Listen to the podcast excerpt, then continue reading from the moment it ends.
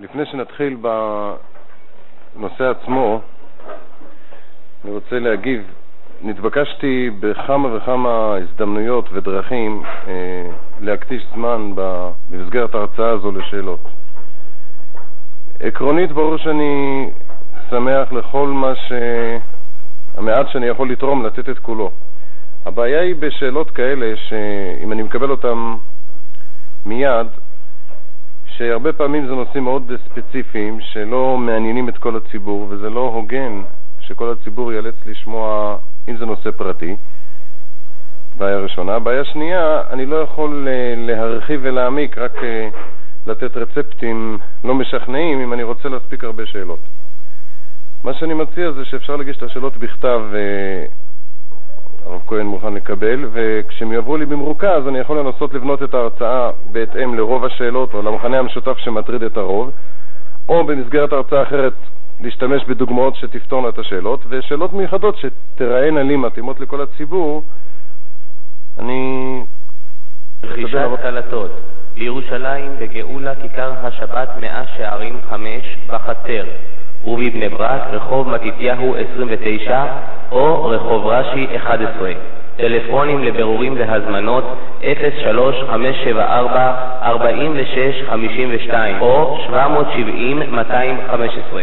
תודה. השיעור שנעסוק בו היום הוא באמת מורכב מ... מכמה וכמה שאלות שקיבלתי, שאומנם קשורות לנושאים שלנו, והמכנה המשותף שלהם הוא בעצם, אפשר לומר, שני נושאים. הרבה הורים דיברו על בעיה של ילדים סגורים, הם לא יודעים מה קורה אצל הילד באמת, איך לדובב אותו, מה הוא מרגיש, מה הוא חושב. והרבה הורים ביקשו עוד יותר לדבר על אה, נושא של פיתוח הביטחון העצמי, התדמית החיובית של הילד וכדומה. אני אשתדל אה, עכשיו לעשות מעין שילוב של שני הנושאים, ואני אתייחס בעיקר לנושא של תקשורת עם ילדים, כשאני אשתמש בנושא הזה, או אדגיש בנושא הזה גם את הנושא של ביטחון עצמי. זאת אומרת, זה ברור שקיים קשר הדוק מאוד בין פתיחות לביטחון עצמי. בדרך כלל, בדרך כלל, רוב אלה שהם סגורים הם גם חסרי ביטחון עצמי. ולהפך, רוב אלה שהם פתוחים יותר, ביטחון העצמי שלהם יותר מפותח.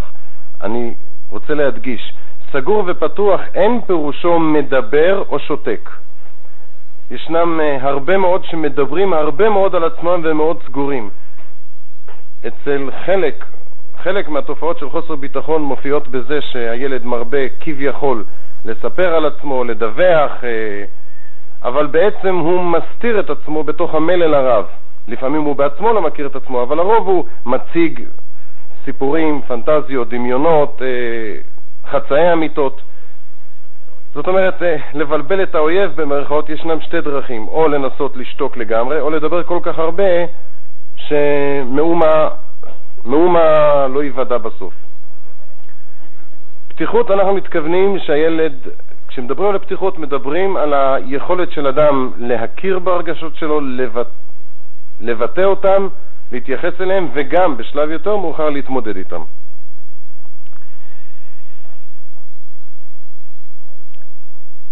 אמר לי פעם אה, נער, שאלתי אותו ככה, ההורים שלו טענו שהוא אף פעם לא מקשיב, אף פעם לא מקשיב. שאלתי אותו, למה באמת, אתה, לא, האם, האם זה נכון שהוא לא מקשיב, ואם כן, מדוע? אז הוא אמר, אני לא מקשיב כי גם אתם לא מקשיבים, המבוגרים אף פעם לא מקשיבים. אני חושב שזה הכלל הראשון, שהוא מאוד פשוט, מאוד יסודי, ואף על פי כן מאוד מאוד לא מיושם. זאת אומרת, אנחנו חייבים ללמוד להקשיב. בדרך כלל, אם נבדוק את עצמנו, כשהילדים מדברים, גם כשמבוגרים מדברים, אבל עוד יותר כשהילדים מדברים, אנחנו מחכים בקוצר רוח שהילד יגמור לדבר כדי שנוכל להגיד מה שיש לנו. לפעמים אין לנו גם את הסבלנות, אז אנחנו קוטעים אותו באמצע. אבל גם אם אנחנו מנומסים, ואנחנו יכולים לשמור את עצמנו בדרך כלל, בהם הוא גומר לדבר וכבר יש לנו את התשובות המוכנות מראש. יש מושג אה, בהלכות מליחה, ההלכה מתירה לשים שתי חתיכות בשר בזמן ההמלכה זו על גבי זו, אף על פי שאדם נוזל מהעליונה אל התחתונה, אבל אה, החתיכה התחתונה אינה בולעת את הדם של העליונה מכיוון שהיא בעצמה נמצאת בתהליך של פליטת דם. זה נקרא בלשון הגמרא, איידי דתריד למפלט לא בלע, כיוון שהוא טרוד לפלוט הוא לא בולע. אני חושב שזה משפט שמאוד מתאים לבעיית התקשורת שלנו. כיוון שאנחנו טרודים לפלוט, אנחנו איננו מסוגלים לבלוע. זאת אומרת, כיוון שגם אם אנחנו מחכים שילד יגמור את הדיבורים שלו, אנחנו בעצם רוצים שיגמור לדבר כדי שנוכל להגיד מה שיש לנו, המוח עסוק במה לענות ואיך לענות ואיך לשכנע, אנחנו פשוט לא מקשיבים. גם כשאנחנו נמצאים במצב של שתיקה, של האזנה כביכול, אנחנו לא שומעים. לא שומעים אפילו את המילים, ותכף אני אזכיר שהשמיעה לא מבוססת בעיקר על המילים. מכל מקום, כיוון שאנחנו לא שומעים, האמת היא שזו גם אחת הסיבות העיקריות שהילד גם לא מקשיב לנו. לא רק בגלל הדוגמה האישית, זה מאוד משמעותי. ילד שגדל בבית שבו הוא ראה הורים מקשיבים, הוא גם יהפך לילד מקשיב. ואילו אם ההורים לא מקשיבים, הוא גם לא יקשיב. אבל לא רק בגלל הדוגמה האישית, אלא בגלל שהילד מרגיש שלא מבינים אותו. אפילו אם באופן תיאורטי אנחנו כן הבנו אותו, וכן יודעים מה שהוא מתכוון ורוצה להגיד, אם הוא לא מרגיש שהקשבנו לו, הוא לא מרגיש שהבנו אותו. גם ילד קטן שלא יודע לבטא ולא יודע לבקר את זה, מי, ש... מי ששם קצת, אה, קצת, אני אגיד, אה, הדגשה על מראה הפנים של הילד, על התגובות שלו, יכול בקלות להבחין מתי ילד מרגיש שמקשיבים לו ומתי לא. זהו, האמת היא שזו בעיה, בעיה בכלל ב, בדור שלנו, בחברה שלנו. אמר פעם מישהו שילדה אחת בסמינר שאלה את אבא שלה מה זה, מה זה מונולוג. אז הוא אמר לה שמונולוג זה שאדם אחד מדבר והשני מקשיב. שאלה אותו, ומה זה דיאלוג? אז הוא אמר לה, זה שני אנשים מדברים ואף אחד לא מקשיב. אני חושב שזה דוגמה והמחשה מאוד טובה למה שאנחנו קוראים תקשורת היום. אפילו כשיש פינג פונג של דיבורים, שאחד מדבר, השני נאלץ לשתוק כדי שאחר כך גם הוא ישמע אותו, אבל הוא לא מקשיב. וכשזה גמר לדבר, זה מדבר. אמר פעם חכם אחד, שאם בדורות קודמים הייתה טענה שאדם לאדם זאב, היום אדם לאדם קיר. פשוט לא מקשיבים.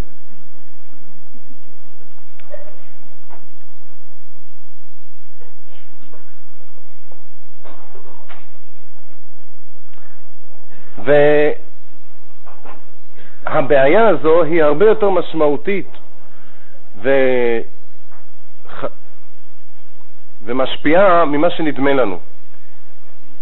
בכלל המושג לשוחח עם ילד, פעם אמר לי בעל תשובה אחרי שהוא שמע שיחה בישיבה, אז אמר לי, עכשיו סוף סוף אני מבין למה קוראים לפעולה של מה שאמרתי קודם, דיאלוג, למה קוראים לזה לשוחח. הרי הוא אומר, למה אתם קוראים לזה שיחה? זה בעצם הרצאה. אתה מדבר ואתה לא שומע אף אחד. גם כשאתם משוחחים, אינכם שומעים אחד את השני.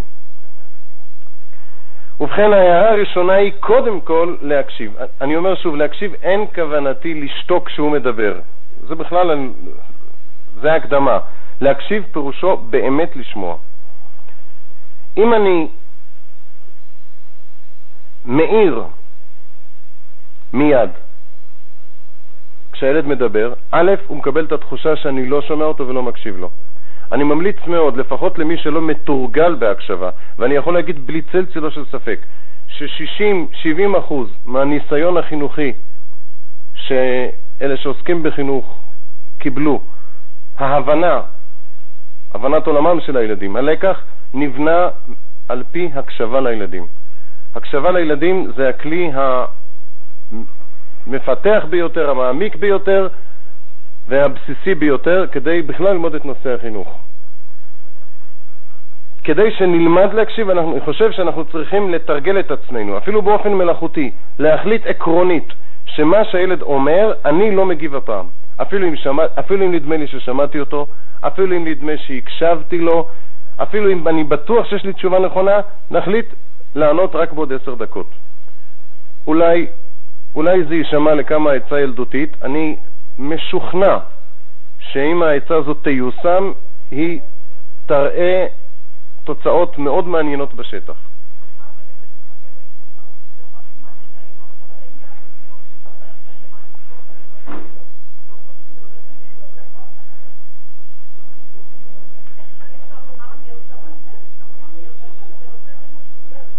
אני, אענה לה...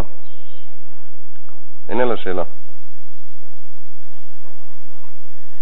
כשאני אומר לא לענות מיד, אני מתכוון לא להגיד לא את מה שיש לנו כתגובת נגד או כסתירה או כהצדקת עצמנו. לא התכוונתי ולא חשבתי להיחשד בכוונה כזו, לעמוד כמו גולם ולנעוץ עיניים בקיר ממול ולהביא אותו, שיתחיל לחשוב שמשהו אצלנו כבר מתחיל להתערער. כשאני מתכוון לא לענות מיד, אני מתכוון למשל, שמעתי, אני רוצה לחשוב על זה, כמו שהעירו כאן, וזה פשוט. אם הילד מספר חוויה, ושמעתי את החוויה, ותכף אני אגיד מה אני קורא לו לענות, אני אגיד את, ה, את אי הענייה. מה שהתכוונתי עכשיו לא לענות, הכוונה היא למה שאנחנו קונים בפינג פונג של השיחה. הוא אומר את זה, ואנחנו מתווכחים, או דוחים, או מטיפים מוסר. אז הכלל הראשון הוא לא לענות מיד בשביל לשמוע, להתרגל לשמוע. זה יבוא עם הזמן, אבל מהר מאוד. אם נחליט שאנחנו, הילד לא צודק, הוא אמר טענה לא נכונה, הרגשות שהוא מביע לא נכונים, גם אני לא מבין כל כך את הנושא, אבל זה מאוד מקובל אצלנו למדוד את הרגשות של ילד עם השכל שלנו. כל מה שנראה לנו לא מוצדק, לא נכון, לא במקום, נשמור להזדמנות אחרת יותר מאוחרת. אם מאוד קשה, אז לחכות עשר דקות. אני מבקש שלא ישאלו אותי מהתשע דקות, שמונה דקות. אני מתכוון לא להגיב מיד. אם אני, הסיבה הראשונה זאת אומרת, כיוון שאם אני רוצה לענות, אני לא מסוגל לקלוט. אם אני חושב מה לענות, אני לא מסוגל לשמוע. אני שומע מילה, שתיים, מתעורר אצלי כבר מחסן התשובות המוכנות מראש נפתח, המגירה המתאימה נשלפת והתשובה המונוטונית והלא מתאימה נענית.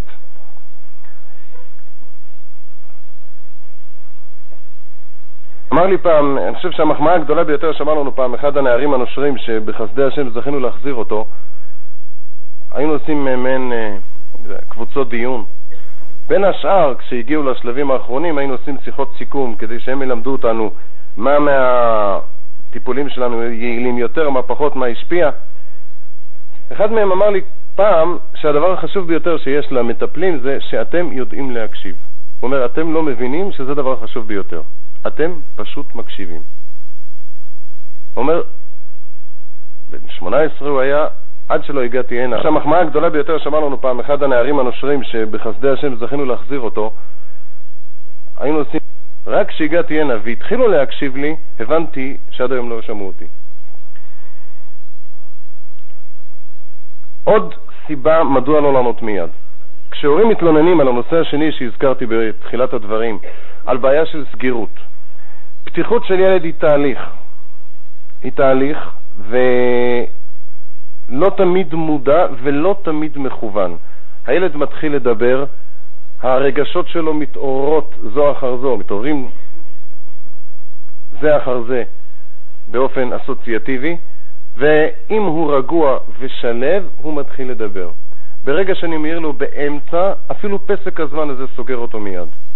סוגר אותו א', בגלל שלרוב ההערה שיש לי מיד להגיד, באיזושהי רמה נותנת, נותנת לו את ההרגשה שהוא לא הובן, אולי לא הצליח לייבא את הרגש שלו מספיק. הוא עכשיו עצוב, מסבירים לו שאין מה להיות עצוב, אז הוא מרגיש שהוא לא מובן, מכיוון שהוא מרגיש עצוב. והוא פשוט נסגר. הוא נסגר למקרה הזה, ויכול להיות שהייתה הזדמנות אה, יוצאת דופן לדעת מה קורה לו באמת, מה מתחולל בעולמו הפנימי, והוא גם נסגר באופן עקרוני, כשהתופעה הזו חוזרת על עצמה, הוא מתרגל כבר לא לנסות להיפתח או לא להרשות לעצמו להיפתח. אני חושב ששתי הסיבות האלה הן מספיק כבדות משקל בשביל ללמוד להקשיב. יש עוד סיבות, אולי אני אספיק בסוף אה, לסכם ואולי להרחיב טיפה.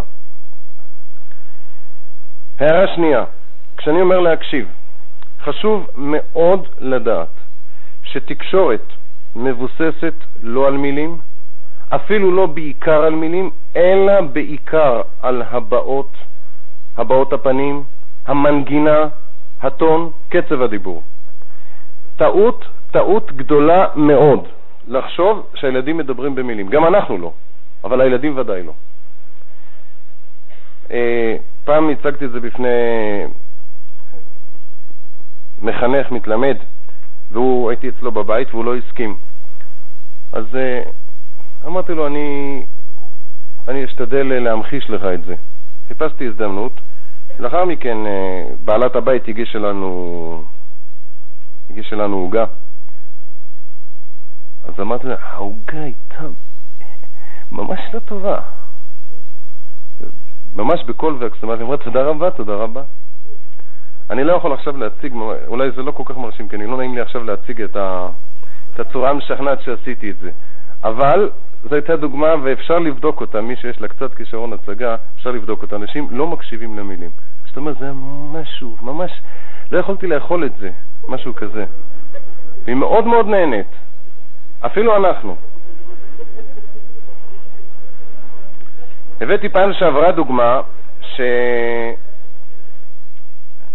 לא זוכר, פעם שעברה, פעם, בכל אופן, באחד השיעורים הבאתי דוגמה נוספת לאותו עיקרון, שילד נשאל בכיתה על ידי המלמד שלו אם ההורים שלו אוהבים אותו.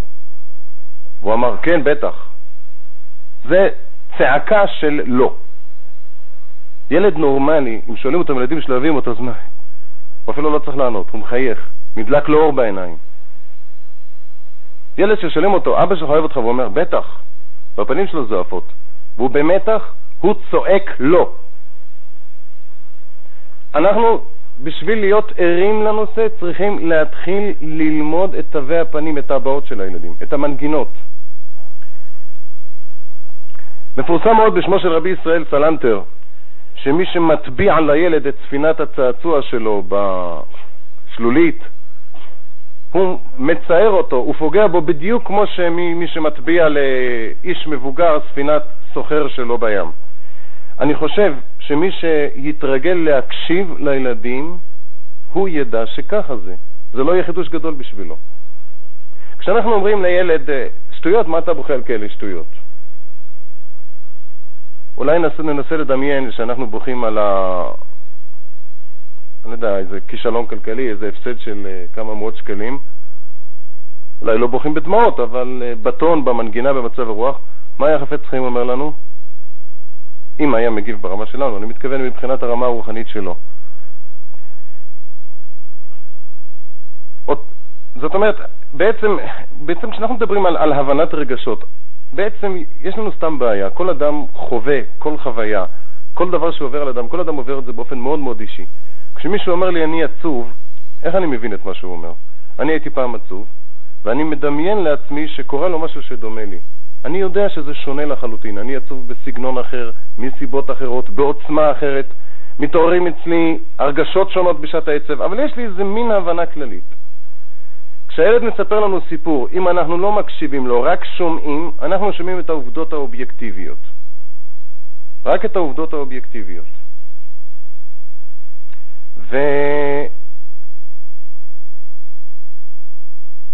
והעובדות האובייקטיביות תימדדנה לפי התפיסה שלנו, לפי כמה דברים מכאיבים לנו. אם אנחנו לא רק שומעים אלא גם מקשיבים, אנחנו שומעים מהמנגינה, מהטון, ממבט העיניים, מההתרגשות, כמה זה כאב לילד. וזה המודד היחיד לדעת כמה חמור מה שקרה.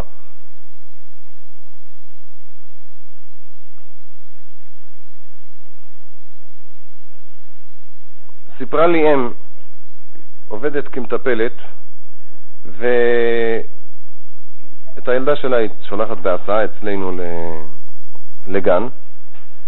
לפעמים לוקחת את הילדים למעון, לטיפול, כבר לפני שהילדה שלה הולכת להסעה. היא מספרת שהילדה שלה בשום אופן לא רוצה ללכת לאוטובוס. אז היא שואלת אותה, למה את לא הולכת לאוטובוס? למה את לא הולכת? את תאחרי אותו, תפסידי את ההסעה. אז היא אומרת, הילדה אמרה לה, כי אין לי אימא. אני לא מדגים טוב כי אני לא יודע בדיוק את ה... איך נשמע, אין לי אימא. מה פה שאין לך אימא? אין לך אימא באוטובוס? אז היא אומרת לה כן. אומרת, לאף ילד אין אימא באוטובוס. אז הילדה פרצה בבכי היסטרי, לא רצתה ללכת, לקחה אותה בכוח, שלחה אותה. ועוברים הימים, שבוע, שבועיים, שלושה שבועות, ו... בעיה מחמירה והולכת. מצד שני, כשאחר הצהריים הייתה צריכה לשלוח אותה פעם עם מישהו לנסיעה או משהו כזה, ילדה נוסעת בלב שלם. מה הפירוש של זה? הפירוש של זה הוא פשוט מאוד. פשוט מאוד. כשהילדה ראתה שאמא שלה לוקחת ילדים אחרים על הידיים והיא נוסעת לאוטובוס, היא מאבדת את אמא. האמא שמעה כאילו היא אומרת אין לי אמא באוטובוס, היא ניסתה להבין את זה בהיגיון של האדם המבוגר, מה פירוש אין לי אמא? אין לי אמא באוטובוס, אה, היא מתכוונת שאמא לא נוסעת איתה. היא לא אמרה את זה. היא אמרה אין לי אמא. זה נדיר שהיא תבטא את זה. היה, אני חושב שעם קצת אה, חוש היה צריך להבין ש, שדבר כזה יציק לילד גם בלי שהוא יגיד את זה, ולא כל ילד יגיד את זה, לא כל ילדה תגיד את זה. והפתרון היה פשוט מאוד במקרה הזה, לפי מה שהתברר, מה שקורה אחר הצהריים, פשוט האמא החליטה שהיא מתחילה את העבודה רבע שעה אחר כך, והיא הלכה וליוותה את הילדה לאוטובוס, ואמרה לה שלום, ואמרה לה, אמא מחכה לך בבית, רק לך בבית, והכל בא על מקומו בשלום. זו דוגמה שאם האמא הייתה מקשיבה להבעות, לטון, כי אחר שדיברנו על זה היא אמרה שנכון, היא, שמה לב שאמרה אין לי אמא, זה היה משהו נורא מזעזע, אבל, אה, אבל סתם שטויות. אז. גם זה קשור לחוכמת ההקשבה. זאת אומרת, אני אומר כאן שתי נקודות. יש כאן בעיה שילד לא מבטא את עצמו, וב' גם כשהוא כן מבטא את הדברים לכשעצמם, לא התוכן של המאורעות או של הבעיות הוא המשנה, מה שמשנה זה הרגש שהוא מביע יחד עם זה.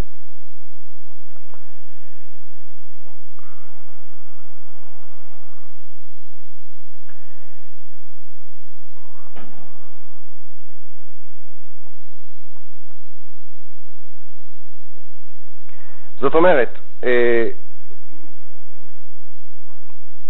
עצה נוספת, או נגיד ככה, עצה נוספת בתחום הזה היא כשהילד גמר לדבר, ואני כן רוצה לענות לו מיד, או בגלל שכבר נניח תרגלתי את העצה הקודמת, או בגלל שאני משוכנע ששמעתי אותו, אני מאוד מאוד ממליץ לסכם את מה שהילד אמר, בקול.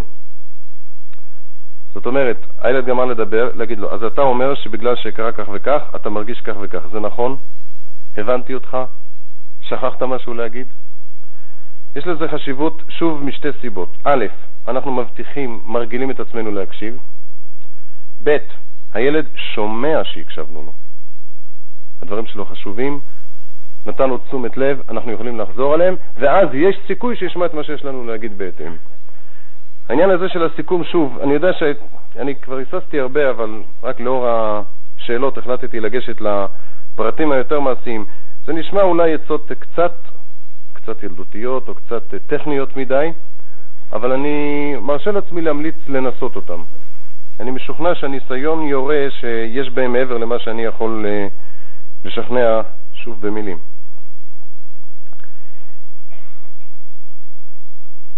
בכלל צריך לדעת שלא תמיד אנחנו חייבים להגיב, בעיקר כשזה נושא של רגשות. כשילד מבטא, הילדה מבטאת, עצב, צער, כאב, בעצם אין שום סיבה שנסביר לו למה הוא לא צריך לבכות. מה שכן היה צריך לעשות זה לעזור לו להביע את הרגשות שלו בצורה מבוקרת, מבוסתת.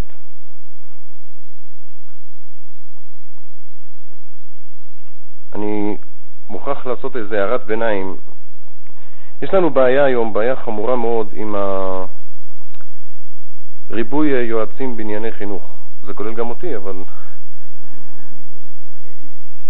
הבעיה היא כזו שבכל הנושא הזה של חינוך, של אולי פסיכולוגיה גם, והדברים מעין אלה, אה, אנחנו אמונים על הכלל שחוכמה בגויים תאמין. אבל אנשים מאוד מאוד לא מודעים לכך שמעבר לעצות ולרעיונות ולפטנטים מסתתרת תמיד תפיסת חיים מסוימת. תמיד מסתתרת פילוסופיה מסוימת. אני אמחיש את זה במילים קצרות, אני מתנצל על זה שאני קוטע באמצע, אבל זה קצת קשור למה שאני אומר, וזה גם קשור לכמה מכתבים שקיבלתי. ברור, ניקח, ניקח את הדוגמה של הפסיכולוג. כשפסיכולוג מקבל מולו מישהו לטפל בו, והוא מחליט שאותו אחד הוא לא נורמלי, נניח, וצריך לעשות אותו נורמלי, מהי הדמות של הנורמלי? איך אני קובע מי נורמלי ומי לא? כל אדם שצריך לקבוע על מישהו שהוא לא נורמלי עושה ככה, הוא מחליט שהוא הנורמלי השלם, האידיאלי, וככל שהשני שונה ממנו, כך הוא נוטה להיות יותר לא נורמלי. האם אותו פסיכולוג שעכשיו אה, נמצא בשטח, אנחנו רואים אותו כאדם השלם, סמל הנורמליות? מלבד הבעיה שאצל אומות העולם, רוב אלה שעוסקים בפסיכולוגיה הם אנשים שיש להם בעיות נפשיות. אני אומר אה, סטטיסטיקה, מה שאומרים, אני לא מתלוצץ. חוץ מאנשי רוח, מה שאנחנו קוראים היום, או אנשים שיש להם מסיבות דתיות, סיבות לעסוק בחינוך, בפסיכולוגיה, רוב העוסקים בפסיכולוגיה הם בעצמם מדווחים. זה אנשים שהתעסקו הרבה עם הנפש שלהם, אחרת לא היו מגיעים לזה. זה לא פלא, איך העולם נראה אם הם קובעים את הנורמה. אבל גם אם, ה... גם אם, אני לא אומר לגמרי שלא תמיד, שאפשר תמיד לוותר על הייעוץ המקצועי או צריך אה, לשלול אותו מכל וכול, אבל צריך לדעת את הבעיה הזו. עכשיו, גם הדברים שהם מביאים לנו, המסקנות, מסקנות מעשיות, הוראות, יש מאחוריהם תפיסת חיים, תפיסת חיים שלמה. ואם אנחנו לא מודעים לזה, אנחנו מחדירים גם אל תוככי הסמינרים של בית יעקב וגם אל החדרים שלנו דברים זרים ומשונים מאוד. והדברים האלה באמת חצי ידיעה הרבה יותר מסוכנת מידיעה. אני לא, חלילה לא מתכוון, אני מבקש מאלה שכתבו את המכתבים שלא יחשבו שאני רומז דווקא לספר מסוים שצוטט או להרצאה מסוימת שנשמעה, חלילה, אני לא מתכוון באופן אישי, אני רק רוצה להזכיר שצריך לדעת את הדברים האלה באופן, באופן מאוד כללי. בהקשר הזה שבגללו עכשיו סטיתי, ב, למשל, מאוד מקובל שהיום הילד צריך לתת לילד להביע את הרגשות שלו בשיא העוצמה, מכיוון שרגשות זה דבר לגיטימי. זה מילים פשוטות ולכאורה הערה אובייקטיבית. יש כאן רק, שוב, מה מסתתר מאחורי זה? מה שהמחקר מוכיח זה שכשילד מבטא את הרגשות שלו, הוא נרגע, הוא לא מדחיק אותם, הוא לא מסבך את עצמו, הוא מונע מעצמו חששות של אה, נוירוזות בעתיד וכן הלאה. זה המחקר הוכיח. עד כמה לתת לו לבטא, באיזה מילים, באיזה צורה, לזה אין שום קשר עם המחקר. זה מטעה כשהמחקר כתוב והמסקנה אחריו. בעולם המערבי מקובל שכל זמן שלא פגעתי במישהו, אני בסדר. מותר לי להגיד אני שונא, אני רוצה להרוג. וציטטו לי את זה, וגם מייעוץ שמסתובב בחוגים שלנו. זה פשוט לא נכון. זה לא נכון, ודאי לא מבחינה תורנית. אנחנו לומדים לרסן את הדיבור. אני לא אומר בדיוק שזה הרגע לעשות את זה, אבל צריכים לזכור שזה לא לגיטימי. אנחנו עומדים לרסן את הדיבור. אנחנו יודעים שאדם נפעל כפי פעולותיו בדיבור הרבה יותר מאשר במעשים. אדם שיגיד אלף פעם, אני שונא אותו, אני רוצה להרוג אותו, אין ספק שהוא קרוב יותר לרצח מאשר מי שלא אמר את זה, גם אם ירגיש כך. גם אם ירגיש כך. להסביר למה זה ככה, אני יכול לתת הרצאה שלמה, אבל קודם כל מבחינה תורנית זה לא מוטל בספק. גם מבחינה מקצועית זה לא נכון. זה עוד בעיה. ברגע ש... שהידע הוא חלקי, אז כל מי שאיזשהו תואר מתלווה לו, הוא מרשים אותנו. ואנשים מביאים לקט של עצות סותרות ושיטות ו- ו- ו- ותיאוריות וגישות וסלט מאוד לא טעים. אני לא, אני חוזר עכשיו, כשאני אמרתי כאן שצריך לתת לילד להביע רגשות, צריך לתת לו להביע רגשות. ואם הוא יגיד משפט כזה כמו אני שונא אותו ואני רוצה להרוג אותו, ייתכן שאני לא אגיב במקום. אבל ארשום לעצמי שאני חייב להגיב על סגנון דיבור כזה. יכול להיות שעכשיו בשביל שהוא יוכל לפרוק את הרגש, בשביל שהוא יוכל להירגע, בשביל שאני לא אסגור אותו, הרבה סיבות חינוכיות יש לי לא להגיב מיד. אבל אני לא מתכוון חלילה שעל דיבורים מסוג זה, או בכלל ביטוי רגשות שליליים שהם אסורים, אני אשתוק. אני גם לא אומר שאני אעניש. כבר דיברנו על זה שצריך להרוס את המשוואה הזו שעונש פירושו חינוך. אבל ייתכן שאני אשוחח אותו פעם איך באמת מתגברים על רגשות, איך נמנעים מהם. יכול להיות שאני אעזור לו להגיד ביטויים אחרים.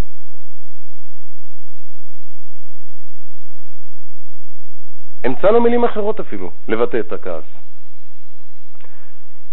מכל מקום, ה... כשהילד מביע רגשות, מספר שפגעו בו בבית הספר, בחיידר וכדומה, אין שום צורך חינוכי, וזה לא יעיל וזה לא כדאי להתחיל להגיב את התגובה החינוכית עכשיו. זאת אומרת, אם הילדה מתלוננת על המורה, אז הורים מציגים בפניי שתי אלטרנטיבות, להצדיק את הילדה לפגוע במעמד של המורה, זה מקובל מאוד בשיטות המערביות שהן בכלל נגד סמכות, או להצדיק את המורה ולא לאפשר לילדה. מי אמר שחייבים להצדיק? אנחנו קבלנים של דיבורים, חתמנו על איזה חוזה שכל דבר צריכים להגיב. אני יכול להגיד לילד, אני שומע שזה מאוד כאב לך, אני מבין שמאוד נפגעת, ואני מצטער יחד איתך אפילו. רוב הפעמים הילד גם לא מצפה לי יותר מזה. הוא רוצה שתהיה אוזן קשובה, הוא רוצה שיראה שיש מישהו מזדהה איתו. ואחרי שהוא יירגע, אני אזכר באיזה דוגמה שאותה מורה הלכה לטובתה ואני אגיד לה, אפילו בסגנון מתחכם, אה, את זוכרת שהמורה הזאת באמת אוהבת אותך, את זוכרת שהיית חולה, שלחה לך משהו הביתה. אז למה באמת היא אמרה לך כך? אז יכול להיות שהיא טעתה, או יכול להיות שאת טועה. אפשר, אפשר לכוון את, ה, את ההתמודדות בדרכים קצת יותר הגיוניות, פחות, אה, פחות החלטיות, כן, לא, שחור, לבן, אה, אני לא יודע איך להגדיר את זה, קצת גמישות. יש הלכה, אני נגיד את זה בנוסח כזה, אולי זה ישכנע יותר, יש הלכה שאסור לרצות אדם בשעת כעסו. ילד זה גם אדם. אסור לנחם, רחמנא ליצלן, בשעת אבלו, אסור לרצות בשעת כעסו. אינני חייב לרצות אותו, אינני גם חייב להגיב.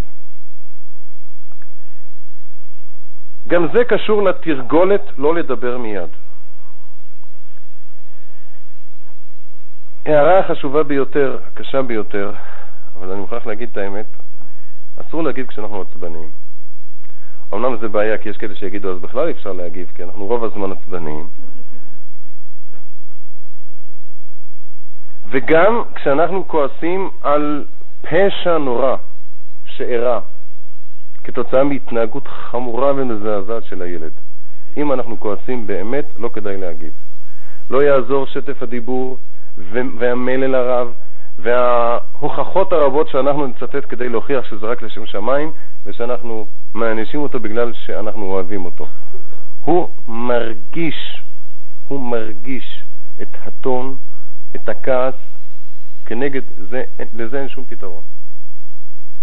גם אם ננקוט בפעולה חינוכית אידיאלית, טהורה למהדרין, כשאנחנו עושים את זה כשאנחנו כועסים, כל האפקט יורד. הילד מבין את זה שאנחנו פשוט נוקמים בו כי אנחנו התרגזנו. אני אומר שוב, אני מדבר גם על ילדים שלא מכירים את המילה נקמה ולא מבינים מה זה, אבל התחושה היא ב... לא צריכה להיות במילים מדויקות. במילים מעורפלות זו התחושה. אני אגיד ככה, מהדוגמאות שאני משתמש בהן, הרבה מאוד נושרים במשך הטענות שלהם הם טוענים שההורים לא חינכו אותם ליראת שמיים, אלא חינכו אותם להיות משועבדים להורים. זאת אומרת, כשאני, אמר לי אחד שהוא עשה, אני לא רוצה להגיד את העבירה הזו ברבים כי זה אולי כבר חמור, כשעשיתי את אותה עבירה, אבא שלי התעצבן, לא יודע, מה, הקדוש ברוך הוא התעצבן כי הוא לא מרשה ואני עשיתי. אני לא מצדיק, אבל אם הוא כך מרגיש, אז יש לנו בעיה בתקשורת. והוא כך ירגיש אם אנחנו עושים את זה כשאנחנו כועסים. וגם מבחינה חינוכית, אפשר בפירוש להגיד. היה לי פעם באחד המקומות שהתעסקתי, היה לי פעם נער שנזרק מארבע מוסדות. הגיע אלינו בתור אה, עיר מקלט אחרונה. דווקא בשיחה הוא מאוד מצא חן בעיניי, וקיבלתי אותו. זה שהוא נזרק מכמה מקומות, טוב, אצלי זה לא, זה לא סיבה לא לקבל, באותו מקום לפחות. ולאחר שבועיים, באמצע, באמצע שיעור שלי, אני לא לימדתי קבוע בכיתה וקצת, אה, תפקיד קצת יותר ניהולי, אז יש באופן טבעי קצת יותר אה, מורה, לא יראה, אבל מורה. באמצע שיעור קם, ו... התרגז על מישהו, לקח כיסא וזרק אותו דרך החלון, דרך השמשה, ניפץ אותה וזרק אותו למטה. ביקשתי ממנו להירגע, ואז הוא אמר לי דעתו עליי, בלי, בלי גינוני נימוסים. אתה יודע, מעניינת, אבל זה לא היה רלוונטי לשיעור.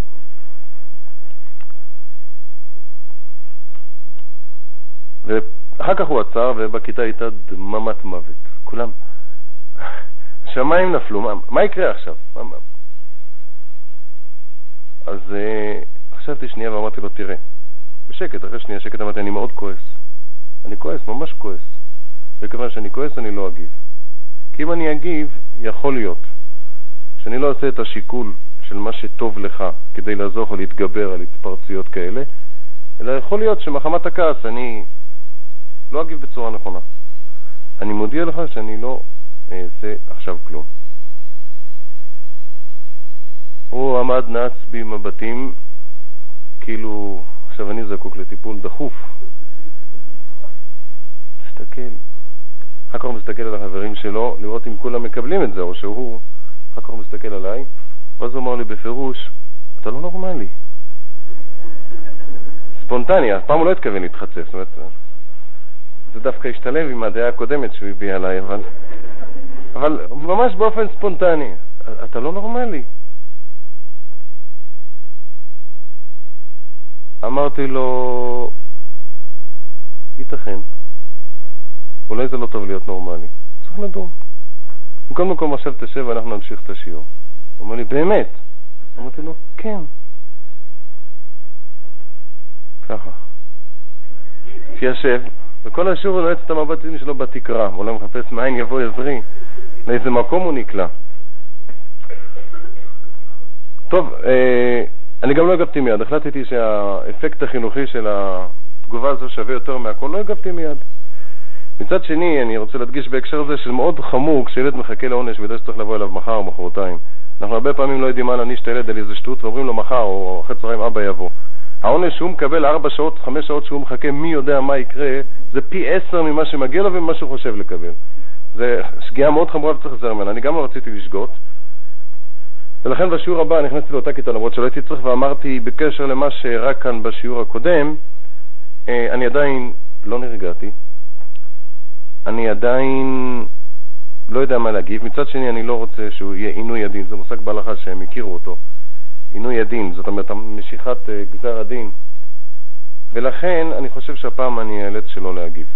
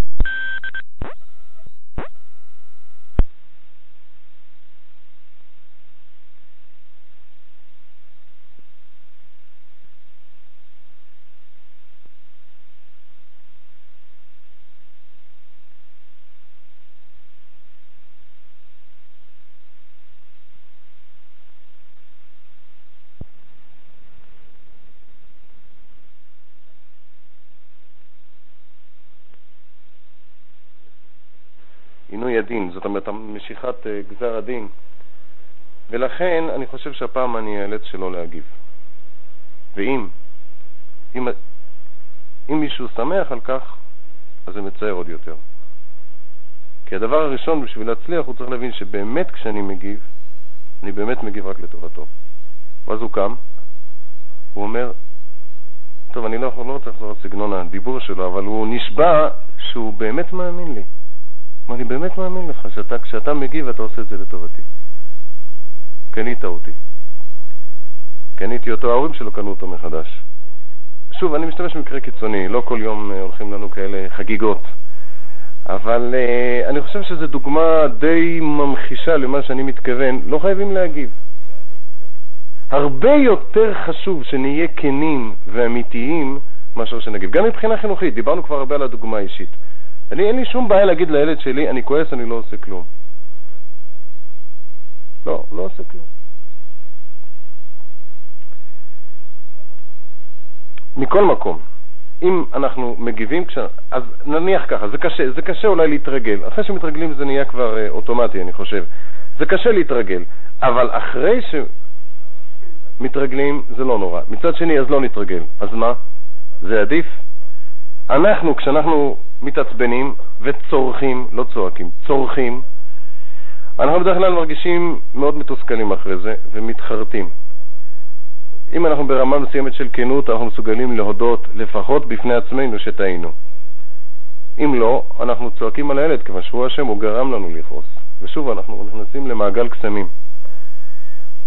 או שאנחנו מתחילים להירגע, רק מסבירים לו שאני בגילך, דור של המלאכים, או אם אני במקומך, אז בכלל אין מה לדבר. זה מאוד משכנע את הילד, זה מאוד אפקטיבי. זה סיפור מאוד נפוץ, כנראה אמיתי, שילד הציק לאמו והיא אמרה לו, אתה עוד תראה שהילדים שלך יציקו לך. אז הוא אמר, זה כנראה גם מה שאת עשית לסבתא. מה פירוש אני בגילך? כל הביטויים האלה, אני בגילך. אתה בגילי ובמקומי היית מתנהג כמוני, לא?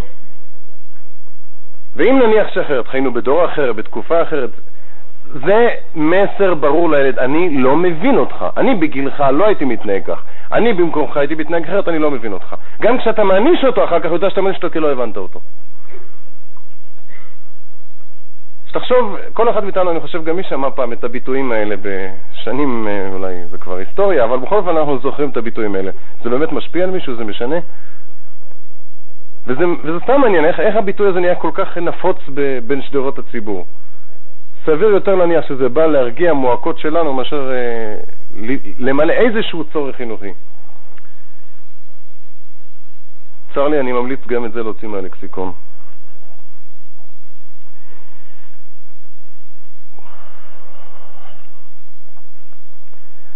יש גם סגנונות אחרים, דיברנו עליהם פעם שעברה, כשתגדל תבין. זאת אומרת, אנחנו משדרים לו שהוא טיפש, והוא קטן, וכשיגדל יבין. הוא ודאי מאוד uh, נהנה לשמוע את זה וירצה להפנים את זה ולקבל את המסר והלקח ו... כן.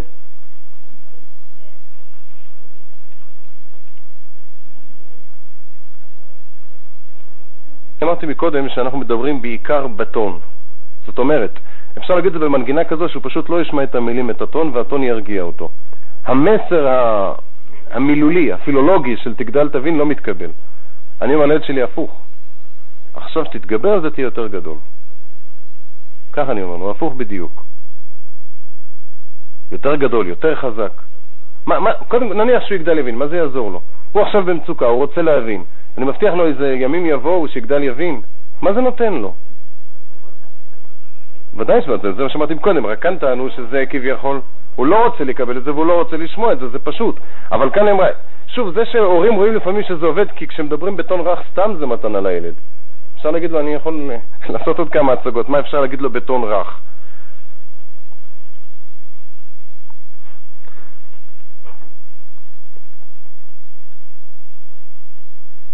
הייתי פעם אצל, אה, פעם אצל אה, משפחה מסוימת, היה להם ילד קטן, בן שלוש, למד לדבר, ושיחקתי איתו קצת. זה טוב להפיג את המתח כשמגיעים משפחות חדשות, אז ילדים זה תמיד הקורבן. שיחקתי איתו קצת, ופתאום הוא מצאתי חן בעיניו, למרות הכל, והוא ליטף אותי ואמר לי, טיפשוני שלי. זה, על זה נאמר קבל האמת ממי שאמרה. אבל זה ילד שכנראה כך אמא שלו מחבבת אותו, הוא לא נפגע. השאלה היא באיזה טון היא אומרת לו את זה. אני גם לא נפגעתי, הוא אמר את זה בטון מאוד חביב.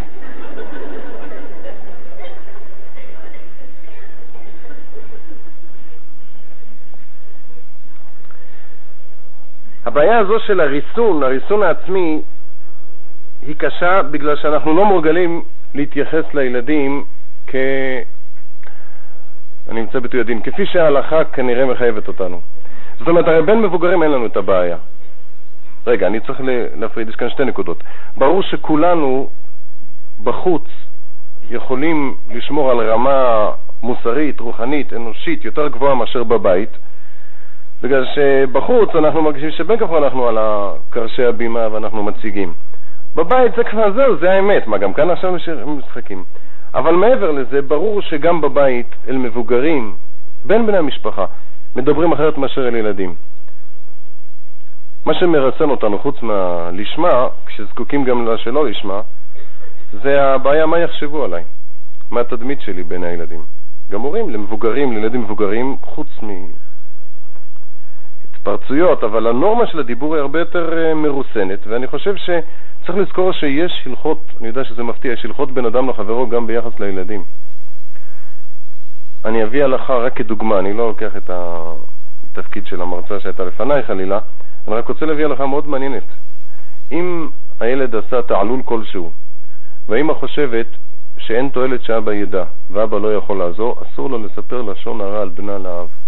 מאוד מדהים. אני מבקש לא להיבהל, אני לא פוסק הלכות, וההלכה היא שבדרך כלל לא חייבים לבדוק כל סיפור לגופו, כי בדרך כלל זה טוב שידעו, בדרך כלל, ולכן לא צריך להיכנס ללחץ מכל מי יודע, כל אחד עכשיו כמה שנים תשובה תצטרך לעשות. אבל כעיקרון, אם היא יודעת הפוך, ודאי שאסור להגיד. אם היא יודעת הפוך, שאין שום תועלת בזה שאבא ידע את זה, והוא לא יכול להועיל בשום דבר, על ילד. ילד חושב שזה טוב שאבא ידע, זה תועלת לכשעצמה. אבל אני שוב לא רוצה להיכנס ללכות לשון הרע, כי ההלכות האלה הן מאוד קשות לפסיקה. יש לנו רק את המשנה ברורה בלי, בלי איך שהוא בנה את ההלכות כמעט, ואחריו מאוד קשה, אבל ההלכה הזו היא כתובה מפורש, לכן אני אומר אותה כמות שהיא. אבל רק משתמש בזה בתור דוגמה שיש בין אדם לחברו ביחס לילדים.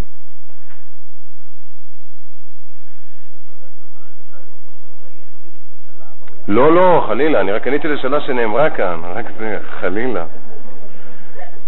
חלילה.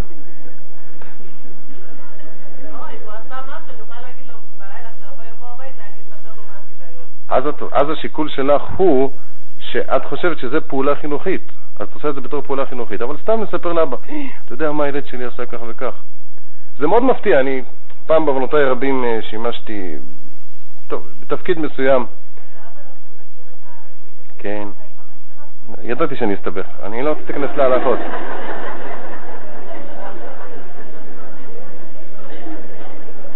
אני אחזור עוד פעם, אני אנסה עוד פעם להסביר את עצמי ברור. אמרתי שבדרך כלל לא צריך, כנראה לא צריך לבדוק כל מקרה לגופו, כיוון שבדרך כלל חשוב שהאב והאם, שניהם יהיו מודעים למה שקורה עם הבן. אבל אולי ניקח דוגמה קיצונית, לא ריאלית, שאף אחד לא תתחיל לפרד על מה שקורה בבית ואני אצא בשלום. נגיח למשל שחס ושלום בר מינן יש מישהו, אחד מההורים לא בריא בנפשו. הוא לא יעשה שום דבר לילד, לא בריא בנפשו, אין שום תועלת חינוכית מזה שהוא יודע משהו בקשר לילד. אסור לספר. אפילו לא בתור רכלנות בעלמא. אני אביא דוגמא יותר חריפה, היה לנו פעם ויכוח חריף הלכתי באספת אה, מורים של סוף שנה, מקובל אה, להעלות על שולחן הניתוחים את כל התלמידים, וכל אחד עושה תרגיל בפסיכואנליזה על ה... היה אצלנו במקום שבו הייתי היה מפקח, פעם חינוך עצמאי, ואחרי 12 דקות בערך נגמרה האספה. מקובל שזה 4, 5, 6 שעות סוף שנה. מערכות, הסתדרנו.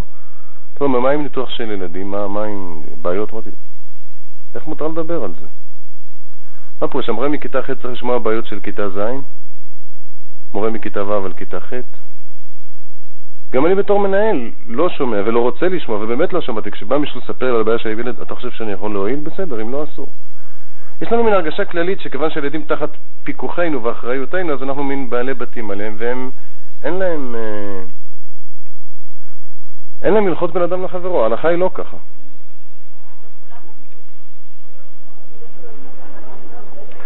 יש לי תשובה טובה, אבל זה... יכול להיות שאני טועה. אם יש לי מישהי ספק, אינני גדול הפוסקים בהלכה, יש הרבה חולקים עליי. לא בנושא הזה דווקא.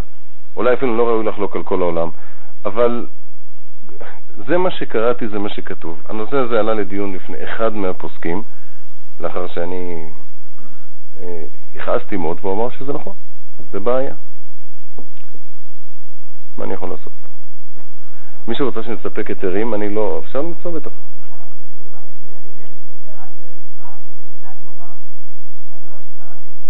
מי אמר מיד? לא, אמרתי שלא חייב... יש הרגשה שכאילו חייבים להגיד מיד או את זה או את זה. מיד לא חייבים להגיד כלום, אני מבין את הרגש שלך, אני מבין שזה כואב לך. אני אולי, אם ניכנס לנושא הזה של לשון הרע, אני אביא את הדוגמה הזו, אבל uh,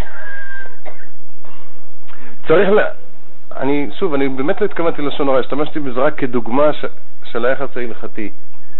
צריכים להבין שרוב המקרים יש באמת תועלת בזה. יש תועלת לתת לילד לספר מה קרה לו עם הרבה בחדר, זה לא לשון הרע. יש תועלת. יש עוד, יש עוד הלכה מסובכת קצת בחפץ חיים שמותר מותר לשמוע אם זה בשביל לתת לו לפרוק את הרגש. זה קצת בעיה איך זה מסתדר עם הלפני עבר, אבל כך כתוב בחפץ חיים. אבל uh, אני באמת לא חושב שבגלל שזה בעיה הלכתית צריך להגיב מיד. היה פעם uh, מקרה של ילד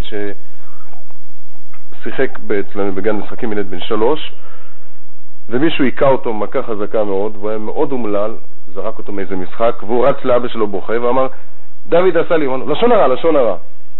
אינני מדבר על זה שזה לא נכון מבחינת לשון הרע. איך גדל הילד הזה? אמרתי לאבא, תיקח אותו, תלטף אותו, תחבק אותו, תנשק אותו.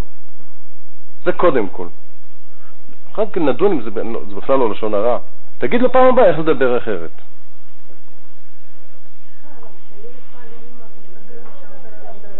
לצערי אין לי כללים.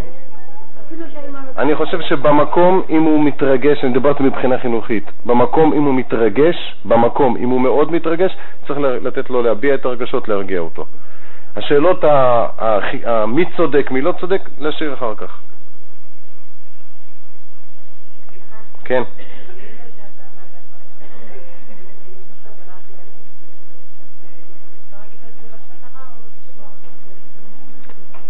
אני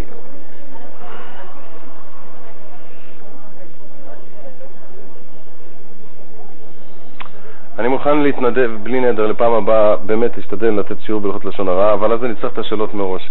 לא, אני באמת מתנצל, אבל אני פשוט לא יכול לענות על זה. וכל שאלה, בעיקר בנושאים הלכתיים, תגרור אחרי הסעיפים וסעיפי סעיפים, אני ממש לא יכול לענות. אני ממש מתנצל, אבל...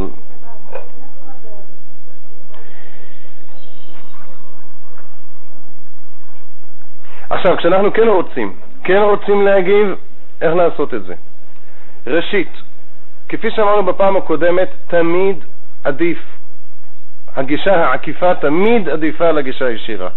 הגישה הישירה, אפילו בעידוד, אפילו בעידוד, דיברנו על זה שעדיף לא לגשת ישר. קל וחומר בהטפה. זה התפקיד של המשל, עתיק היומין. לא ישירות. ישירות נסגר התריס, כלי המלחמה ערוכים, הוא מתגונן, אנחנו לא נחדור. עקיפין הרבה יותר טוב. דוגמה, אה, אימא שנלחמה מרות עם ילדיה שלא יזרקו לחם. אני מתכוון אה, שיגמרו את הלחם, לא ישליכו לחם לפח. לא הצליחה, הציעו, הציעו לה פעם שלא בשעה שהבעיה קיימת, תשוחח עם בעלה על זה. אני אגיד בערך מה תוכן השיחה. אני חושב שכל אחד תוכל לדמיין לעצמה למה זה יהיה הרבה יותר מאשר לצעוק. אסור, לזרוק לכם, ואמרתי לכם לא לזרוק. היא סיפרה לבעלה, וזה סיפור אמיתי, ש...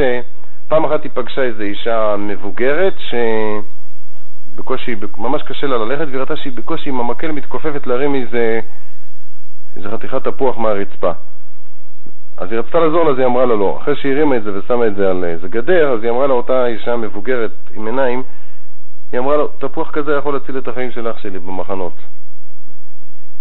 זה מאוד מזעזע, אבל כשלא אומרים את זה לילד ישירות, על מעשה שהוא עשה, על מעשה שהוא עשה זה חריף להגיד לו, אבל אני מספרת לו שולחן, והיא אומרת, ומאז אני מרגישה שזה... מאוד, מאוד קשה לי לראות ש, שזורקים אוכל.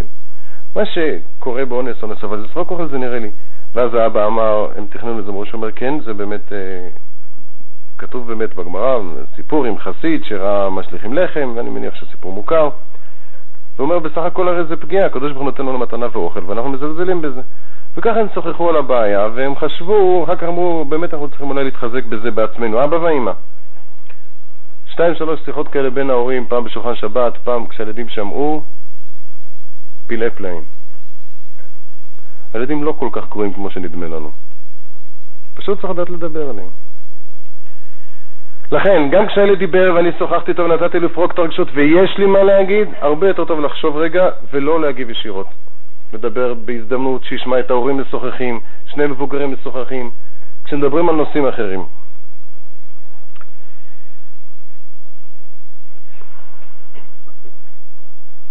עכשיו, אני שוב ממליץ, אם נחליט להגיב אחרי שעבר זמן מסוים, אני מציע לסכם שוב לפני השיחה. הרבה פעמים מתברר שכבר אין צורך בתגובה. הילד פרק את הדברים, הוא כבר לא צריך כלום מעבר לזה. עוד הערה חשובה, לדבר קצר ולעניין. זה לא פייר שאני בתור מרצה אומר כאלה דברים, אבל אני מדבר עכשיו עם הילדים, לא בפני קהל שבא מסיבות אה, מזוכיסטיות. אסור למכור הכל בפעם אחת, תפסת מרובה. זה כללים מאוד פשוטים. אנחנו שוכחים אותם. בין המרצים נפוץ סיפור שיזכיר את זה. מרצה אחד הגיע לאיזה יישוב, מושב כפרי, והגיע לאולם, היה בו רק אדם אחד. אז הוא שאל אותו, תגיד לי, מה אתה, מה אתה אומר, אני אתן את ההרצאה או לא אתן? אמר לו, תראה, אני לא מבין בהרצאות, אני מבין בפרות. אם הייתי מגיע לרפת וכל הפרות שלי ברחו, אז אני רשע אם אני לא נותן את האוכל לאותה פרה שנשארה. מה היא אשמה? אמר לו המרצה, אתה צודק, נתן לו את ההרצאה. גמר את ההרצאה, אמר לו, תודה, יש לי הערה אחת. אחרי שהגעתי לרפת והייתה שם פרה אחת, ונתתי לה אוכל, אני טיפש גדול אם אני נותן לה את האוכל של כולם.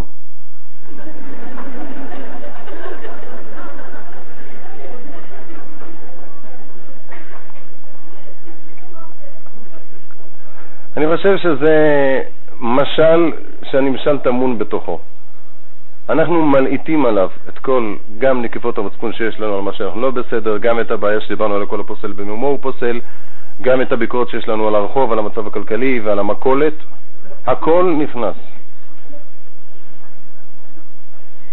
אם היינו פעם, באמת, אמרתי פעם, ההצעה של ההקלטה היא הצעה גאונית. אם מישהו מסוגלת להקליט מה שקורה בבית בלי שהיא תזכור שהיא מקליט, זה משהו מדהים. זה רואים ממש פילי הבריאה נס, איך הילדים, ברוך השם, למרות הכל יוצאים בסדר.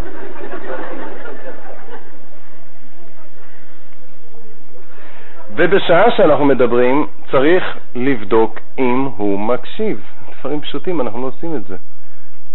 יש uh, רפ, רפלקס התגוננות מאוד טבעי.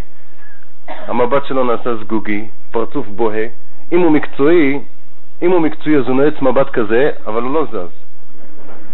תווי הפנים פחות או יותר נשארים, והוא כבר מפליג בספינת חלומותיו אל ימים רוויי אושר. אם הוא לא מקשיב, אני מציע, אני מציע לא לצעוק עליו למה הוא לא מקשיב. ככל שנצעק עליו יותר, אנחנו נאמן אותו יותר לעשות פנים, להעמיד פנים כאילו הוא מקשיב, הוא לא יקשיב יותר. אני מציע להגיד לו, תראה, קשה לך להקשיב עכשיו, אז אני אחכה להזדמנות אחרת. מהר מאוד הוא יגיד, יכול להיות שהוא יגיד, לא, לא, לא, לא, דבר, דבר, ואולי הוא אפילו יקשיב, זה בגלל שהוא רוצה כבר לגמור עם זה. אבל אם אנחנו נדבר בצורה כזו, אחרי שהקשבנו אחרי שהבנו אותו, מתוך התחשבות בו, יגיע היום המיוחד שהוא יקשיב סוף סוף.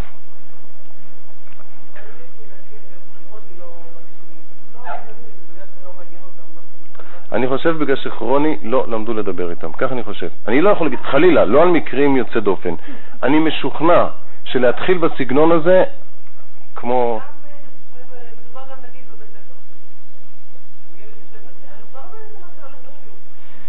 באתי לשיחה אישית, זה לא אותו דבר. אז יכול להיות, יש מקרים מיוחדים, יש סיבות מיוחדות, זה מאוד קשה אה, לדבר אה, כללית על הדברים האלה, אני יכול לתת אה, עשר סיבות. צריך להכיר את הילד, את הרקע, יש לו סיבות לא להקשיב, יש לו דברים יותר מעניינים, יכול להיות שהעולם שלו הרבה יותר עשיר מהעולם שמציג בפניו המורה או המורה.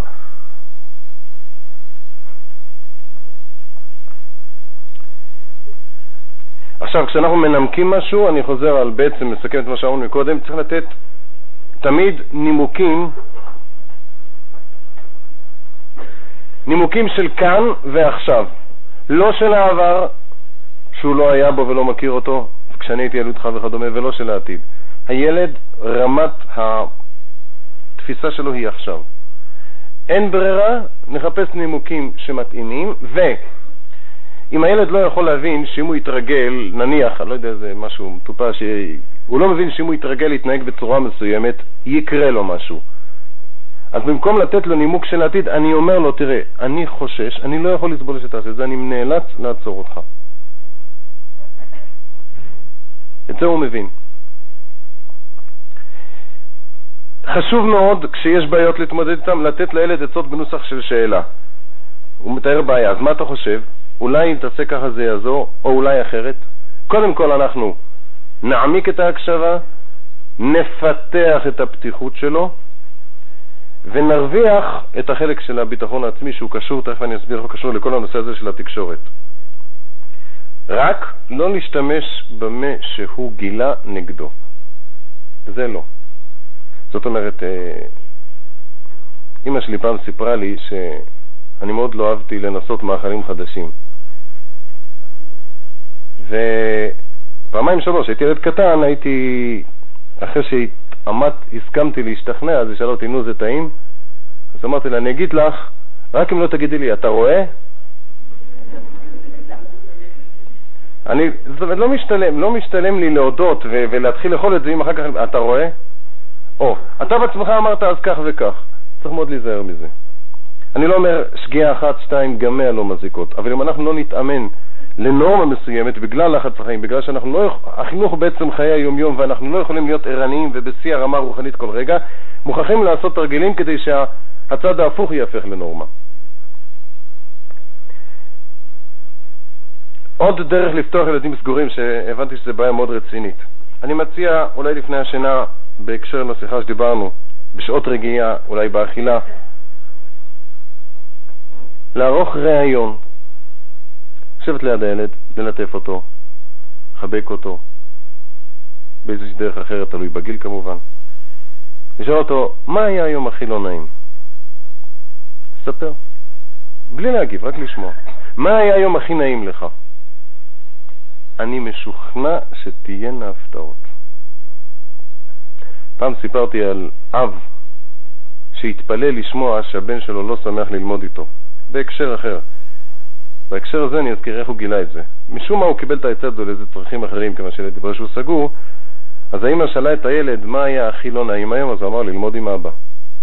אז האמא שאלה את ה... בטבעיות, ילד סגור, אבל כשזה בא ככה בשיחה קולחת ושלווה, בלי שהוא מחכה, פוחד מהטפות מוסר, בלי שהוא שם לב בכלל, אז הוא אמר, היא שאלה את אבא, מה קרה היום בלימוד? הוא אמר, שום דבר. למחרת, מה היה היום הכי לא נעים? ללמוד עם אבא. אחרי שלושה ארבעה ימים האבא הבין סוף סוף. אפשר לדבר, מאותה סיבה שאפשר לדבר, שאנחנו מדברים במנגינה, אפשר גם לדבר בלי מילים. ליטוף. הבעות אהבה, שדיברנו על זה פעמים הקודמות, זה פותח. חום ממיס, ממיס, משחרר. בעיקר, סליחה רגע, בעיקר כשאי אפשר לדבר, בעיקר כשקשה לדבר, לא, אני אענה, רק שנייה, אני אענה רק שנייה. בעיקר כשאי אפשר לדבר, זה הזמן הכי טוב להביע רגשות. המסר, המסר המרכזי שצריך להיות מאחורי זה, אתה בכל מקרה אהוב. גם כשילד לא רוצה לגלות, לא ללחוץ אותו. הילד בא לחוץ, עצבני, כועס, הוא לא רוצה לגלות, אין לי טעם ללחוץ אותו. הוא יגלה דברים אחרים. אבל ללטף אותו תמיד אפשר. הייתה כאן שאלה? אני אענה בקצרה, אני פשוט לא רוצה שאם יש מישהי שרוצה ללכת שתרגיש אי אני אענה בקצרה, אני אגמור. לאחר מכן אם ירצו אני אסביר קצת יותר באריכות הנושא הזה. כעיקרון, לכאורה טבע הבריאה היה שלא היינו צריכים לעשות שום דבר בשביל שילד יפתח ביטחון עצמי, אנחנו צריכים רק לא לקלקל. האמת היא שהעולם המודרני מקלקל.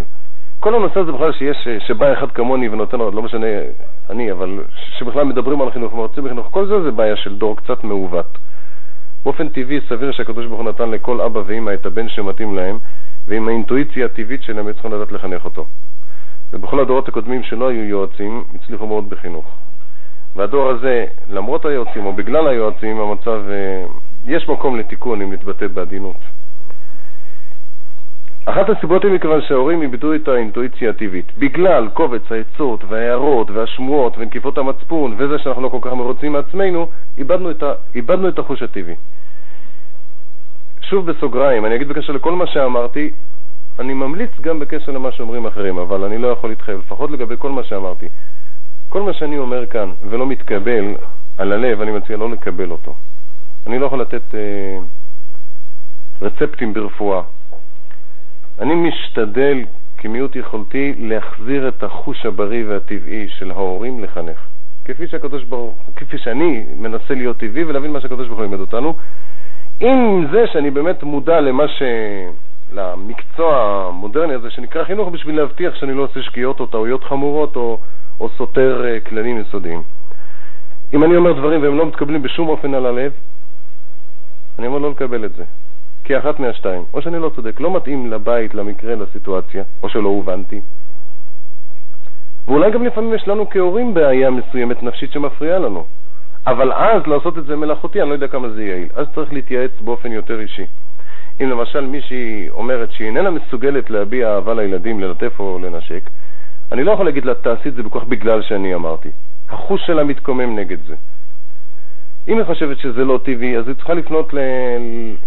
לשיחות יותר אישיות בשביל לברר, עם יועצת, עם מישהי, עם, עם אישה מבוגרת, אני לא יודע בדיוק, בשביל, בשביל לפתור את הבעיה. בעצם לא, לא צריך, ילד, ילד שגדל בבית חם ואוהב צריך להיות בעל ביטחון עצמי. זה מה שאני יכול להגיד מאוד בקצרה, מאוד בקצרה.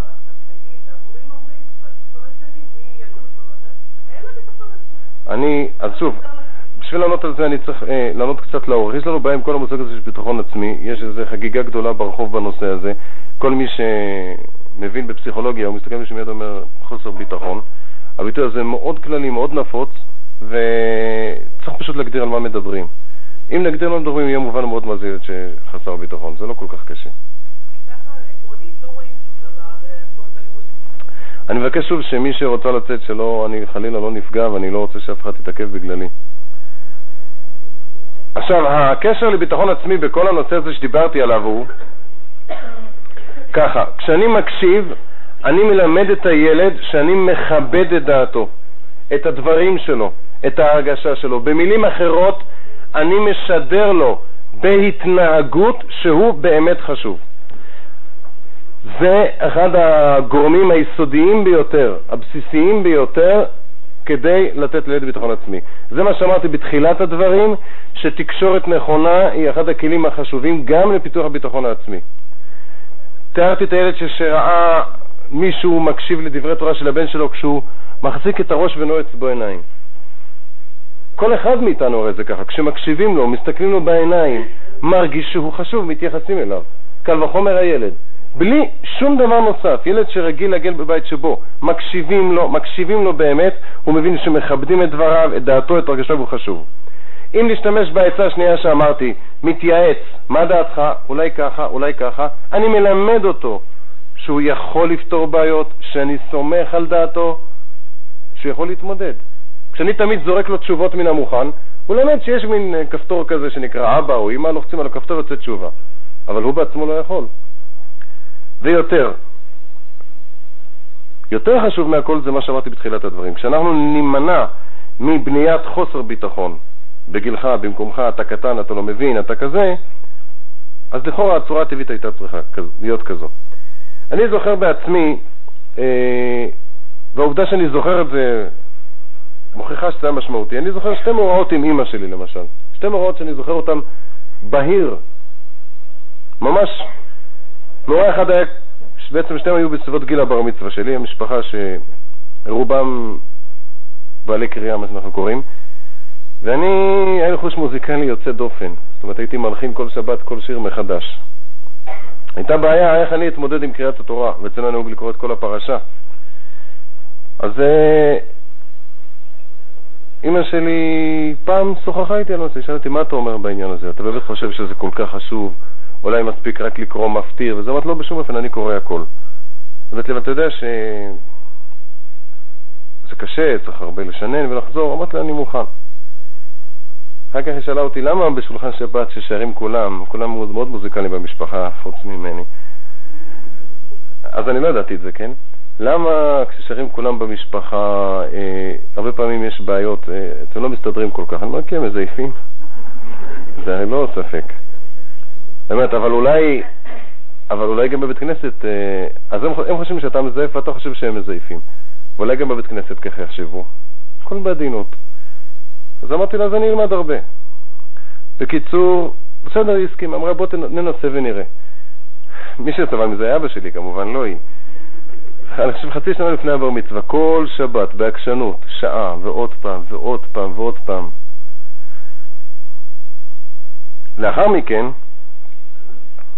הצלחתי. זאת אומרת, גם היום אני קורא בתורה ואנשים שותקים לפחות. אבל שנים אחרי זה אמא שלי הייתה אומרת, כל פעם שהיה לי קשה, אומרת, אבל יש לך כוח רצון, אתה זוכר שאתה הצלחת לקרוא בתורה? זאת אומרת, אחרי שהצלחתי באמת, אני הודיתי שבעבר אה, היו אי אלו בעיות בתחום הזה. זה מאורע אחד, נושא אחד, שאני חושב, אישית, אני לא יכול לדעת, אני חושב שהוא בנה אותי הרבה בחיים שלי. רק נושא אחד. קודם כל, ההתמודדות עם המשימה, הצורה שבה זה הוצא, ו... ואחר כך השידור של זה, שדיברנו בפרק על העידוד. זאת אומרת, עוד פעם ועוד פעם, אתה זוכר את זה? עוד דוגמה שאני זוכר, חזרתי מתוסכל ממבחן בנביא שקיבלתי בו סביבות 40, 50, ו... טוב, אני לא זוכר בדיוק מה אמא שלי עשתה אז, מה שאני זוכר שבשבת ישבה איתי ואמרה, אולי תלמד אותי פרק בתנ"ך. הייתי ילד בכיתה, מקביל לכיתה ז', ח', אולי אתה רוצה ללמוד איתי פרק בתנ"ך? אמר, אני אלמד אותך? היא אומרת, כן. אז אמרתי לה, אני לא זוכר את כל הפרטים, אבל זה היא זוכרת, אבל את לא תביני. אז היא אמרה, אני אשתדל, תסביר לי, אני אנסה להבין. זהו, ישבתי ולימדתי אותה פרק בתנ"ך, והיא הקשיבה ושמעה ושאלה, ואני הסברתי. ואחרי זה בסעודה השלישית היא אמרה שהסברתי לה את הפרק מאוד יפה, והיא הסבירה לאבא שלי מה הסברתי כאן ואיך הסברתי את רש"י. ומאז עד היום אני חושב שאני יודע ללמוד תנ"ך. כך בונים ביטחון עצמי, לא במילים, לא בהרצאות. אני, שוב, אני נאלץ לסיים כאן מחמת הזמן. אני צריך לשקול לגבי ההרצאה הבאה. אם ישנן שאלות שאני אוכל לבנות עליהן הרצאה כפי שעשיתי הפעם, אני אעשה את זה בשמחה. אם לא, אז אולי אני אענה בכתב. אני מבקש להעביר אפשר להעביר את השאלות לרב, אה, לרב כהן, והוא יעביר לי את זה עוד, אה, אני מקווה, בהקדם. תודה רבה.